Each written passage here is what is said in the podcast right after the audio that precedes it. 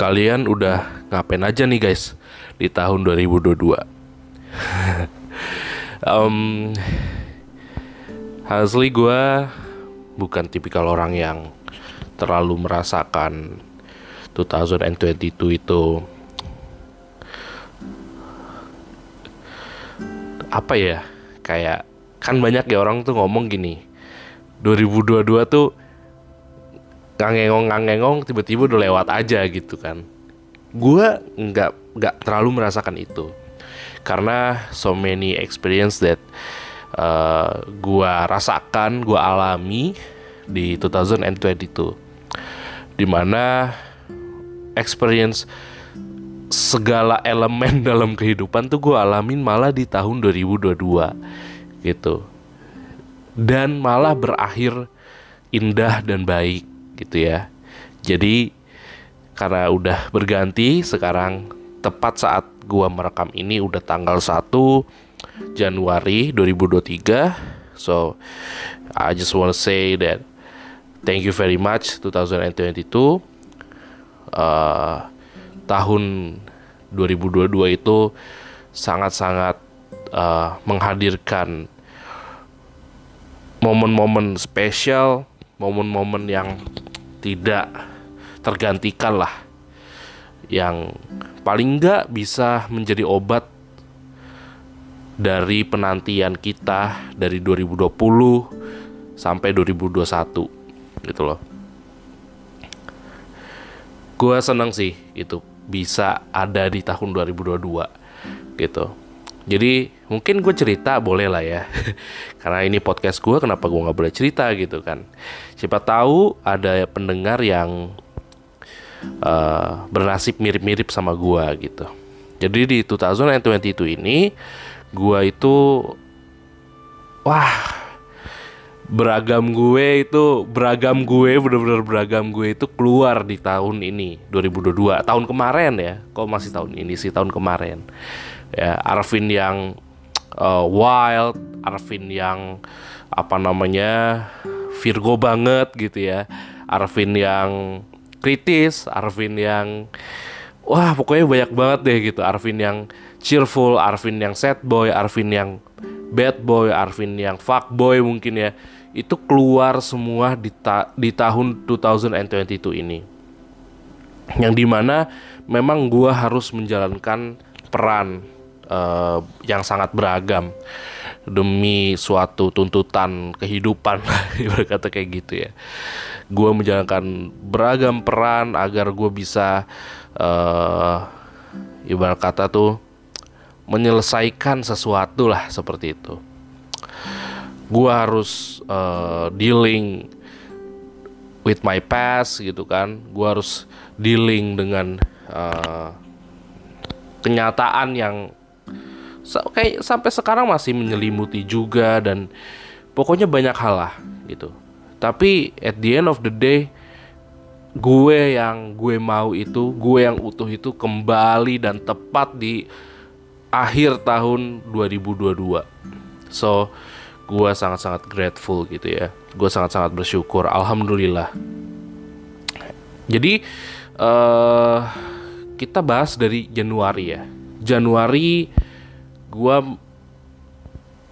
menjadi Arvin yang uh, cheerful gitu Arvin yang wah pokoknya people around me tuh harus merasakan positif energi dari gua dan harus ikut bersama-sama dengan gua dalam larut dalam kesenangan gua gitu ya. Terus uh, ini berlangsung setidaknya sekitar tiga bulanan kali ya gitu.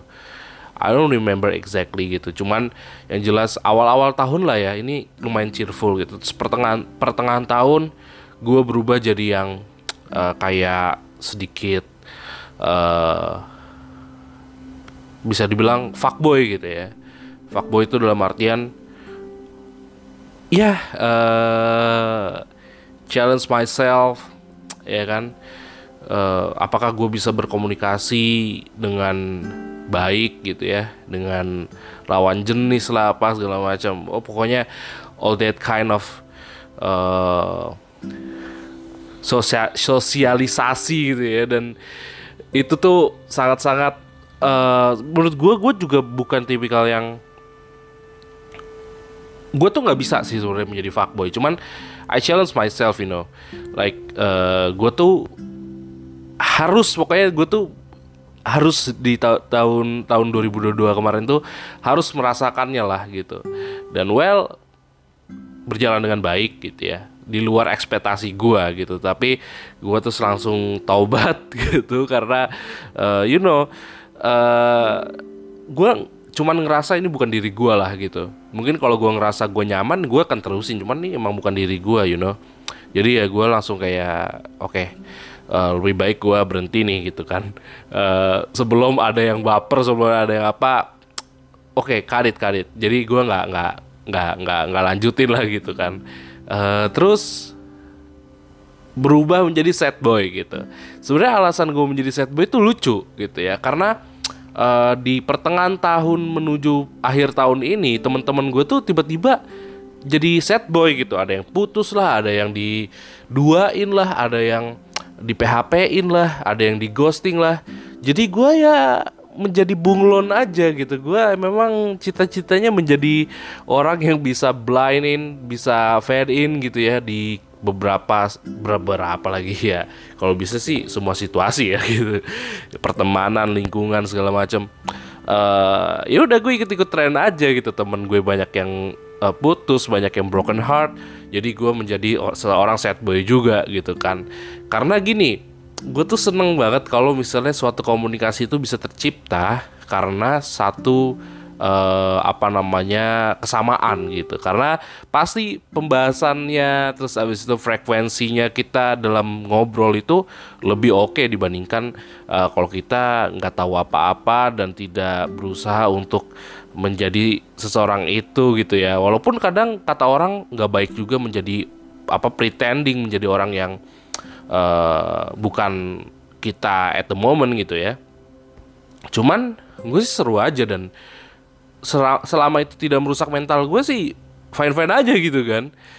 Ya dan gini loh ketika kita uh, ngomong gitu ya sama teman kita kalau kita menyikapi diri kita sebagai sad boy juga, sebagai orang yang broken heart juga, itu cenderung saran-saran kita lebih gampang diterima ketimbang kita itu datang sebagai orang yang tidak broken home eh broken home sorry broken heart sama sekali gitu loh. Ya karena nggak ada kesamaannya dan dia bak bakal berpikir ya lu enak lu punya cewek apa gimana segala macam gitu kan. Tapi uh, kalau misalnya kita menempatkan diri kita sebagai orang yang broken heart, sebagai orang yang sad boy itu tadi gitu ya. Itu kita bisa kayak malah saling curhat dan uh, saling memberikan masukan. Dan itu cenderungnya tuh uh, malah menjadi positif gitu ya. Kayak kayaknya tuh rumusnya tuh berlaku juga ya yang di mana ketika negatif atau minus ketemu minus itu menjadi positif. Kayaknya sih berlaku juga gitu ya. Dan di akhir tahun gue menjadi gue gitu loh. Ya Arvin yang sebenarnya tuh ya yang di akhir tahun ini yang di mana gue kembali ke orang-orang yang emang menghargai gue gue kembali ke orang-orang yang mencintai gue gue masa bodoh dengan uh, apa namanya Instagram story orang-orang yang uh, menurut gue apa namanya datang ke gue kalau ada mau maunya aja gue mengabaikan chat teman-teman gue yang gue yang gue pikir toxic dan datang kalau ada maunya aja. Dan gue bisa bisa mengcut off orang yang uh, bener-bener memanfaatkan gue gitu ya. Jadi gue di Desember kemarin itu bener-bener menjadi gue dan alhamdulillah itu semua berkat uh, kehendak Allah lah udah pasti ya gitu. Jadi banyak momen di mana di Desember kemarin itu gue menseleksi semuanya gue uh, mendapatkan jalan lagi untuk bisa menjadi gue yang semestinya gitu loh. Alhamdulillah gitu. Dan tahun 2022 itu fantastic journey buat gue uh, gue bisa explore anything yang gue mau waktu tahun 2022 kemarin gue menjalani hal baru dan apa namanya mengambil resiko untuk mendapatkan hal baru untuk mendapatkan experience baru dan alhamdulillah lingkungan gue mendukung orang tua mendukung orang-orang yang gue sayang mendukung sehingga uh, semuanya berjalan dengan baik gitu ya alhamdulillah. Dan semoga di tahun 2023 ini uh, semuanya lebih baik lagi gitu ya.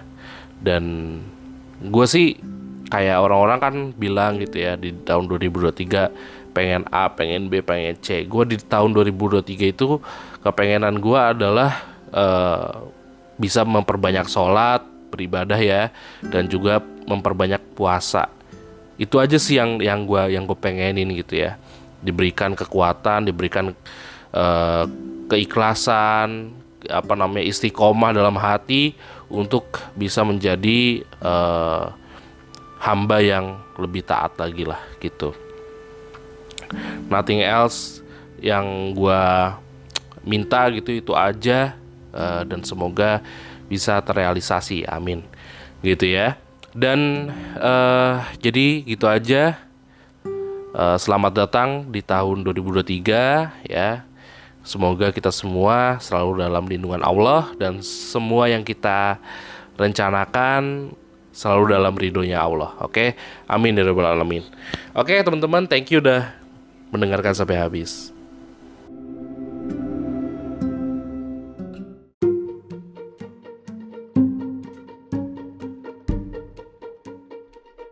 lu pasti pernah berpikir kayak ini cobaan ini kayak menjadi suatu apa bisa dibilang suatu hal yang lu sesali gitu kan. Suatu hal yang lu bikin lu down bikin lu sedih lah. Pokoknya terpuruk lalu abis-abisan gara-gara satu cobaan itu. Yang kita percaya kalau kita beragama ya itu diberikan oleh Allah atau ya uh, Tuhan masing-masing lah. Tapi kan karena gue muslim jadi harus panggilnya Allah harus bilangnya Allah. Gue pun dulu sama sempat merasakan hal itu. Sempat terpuruk down jatuh nggak ketolongan. Tetapi setelah gue menjalani cobaan itu gue sekarang sih sekarang ini baru bener-bener tercerahkan. Dan alhamdulillah gue itu bener-bener merasa oh ini ini adalah tujuannya kenapa gue harus berada di situasi seperti ini jadi begini teman-teman kalau boleh cerita ya gue itu uh, waktu awal pandemi COVID-19 gue itu pindah dari international class ke regular class di kampus gue di universitas gue Wah itu gue nangisnya bukan main karena apa? Karena ternyata banyak matkul-matkul yang harus gue um, mengambil lagi lah gitu, harus gue take gitu. Nah Kenapa waktu itu gue pindah dari internasional ke reguler? Karena begini, gue itu tipikal orang yang perasa. Jadi dari awal gue ngampus, gue merasa tidak pernah dihargai. Semua usaha gue itu dinilai kayak ya elah Arvin. Kalau kalau ada orang teman-teman gue di saat itu yang di awal ya di internasional mendapatkan satu kelompok sama gue gitu, mereka udah pasti males gitu karena di otak mereka tuh pasti ya gue nggak bisa gue nggak bisa. Karena memang gue saat di internasional kelas itu itu gue sebenarnya men diri gue karena gue itu memang nggak optimal di situ. Di internasional kelas itu adalah kemauan dari nyokap gue gitu. Karena berpikirnya kalau internasional kelas itu lu bisa um, jenjang karir lebih bagus lah segala macam karena dinilainya oh ini adalah mahasiswa internasional. Padahal itu juga bullshit sebenarnya ya. Ntar gue jelasin kenapa bullshit. Nah intinya gue di situ menjadi anak bawang lah. Anak yang nggak pernah uh, di notice sama orang gitu. Gue nggak ada gue nggak masuk atau gimana itu nggak bakal ditanyain gitu. Paling ditanyain pas absen oleh dosen. Itu pun pas teman-teman kan bisa ya ditanya gitu kan ini Arvin ke mana? gitu. Nah itu teman-teman gue nggak ada yang tahu gue ke mana dan kenapa gitu dan nggak mau tahu juga gitu. Bahkan pernah gue kecelakaan motor bener-bener kecelakaan motor keseret Metro Mini ya. Ke da, dalam perjalanan ke kampus saat mau UTS atau UAS gitu gue lupa. Itu mereka tahu gue kecelakaan setelah gue uh, nanya di grup gitu loh. Nanya di grup kan ada grup kelas ya biasa ya. Nanya di grup gue bilang gini eh uh, apa namanya gue kecelakaan nih kecelakaan motor gitu. Uh, masih kekejar ya gak ya kira-kira gitu. Atau ada yang bisa bilangin gak tolong bilangin gak ke pengawas gitu gue habis kecelakaan motor. Itu yang bales cuman ada satu sahabat gue di situ salah satu sahabat gue itu namanya Adit tuh ya. Uh, teman gue emang sampai sekarang masih berteman baik karena memang uh, Adit ini anaknya baik. Dan waktu gua keluar dari internasional pun dia selalu apa namanya nengokin gua jengukin gua. Emang dia itu baik banget lah gitu sampai sekarang gua masih uh, inilah sama Adit masih berteman baik masih menyayangi Adit juga sebagai teman ya pastinya ya. Itu karena karena dia emang berjasa banget selama gua di internasional. Yang bikin gua bertahan itu ya salah satunya adalah dia gitu loh. Ya paling enggak kalau gue boleh sebut ya Adit, Rendiko sama David itu adalah tiga temen gue uh, di kelas awal-awal gue itu yang membuat gue bertahan gitu. Tapi uh, ya cuman mereka. Jadi gimana ya? Gue juga nggak enak kan sama mereka bertiga kan. Balik-balik eh bolak-balik harus apa namanya uh, membantu gue mulu gitu. Gue nggak gue nggak nggak tega lah gitu ngelihat mereka kayak gitu. Jadi akhirnya gue memutuskan untuk ya udah gue keluar gue pindah aja gitu. Jadi intinya teman-teman tuh nggak nggak pada peduli gitu loh. Satu kelas tuh ya ya yang peduli ya mungkin tiga orang itu doang gitu ya dan yang bisa gue bilang yang saat itu ya saat itu ya eh, yang paling peduli itu Adit. Karena mungkin saat itu yang lain seperti Rendiko David yang gue sebutin itu sebenarnya mereka punya masalahnya masing-masing juga mungkin saat itu gitu. Dan mereka pun eh, kan akhirnya gue tetap ke ke kampus tuh ya kan dengan apa keadaan yang belum pulih gitu masih berdarah gue kampus.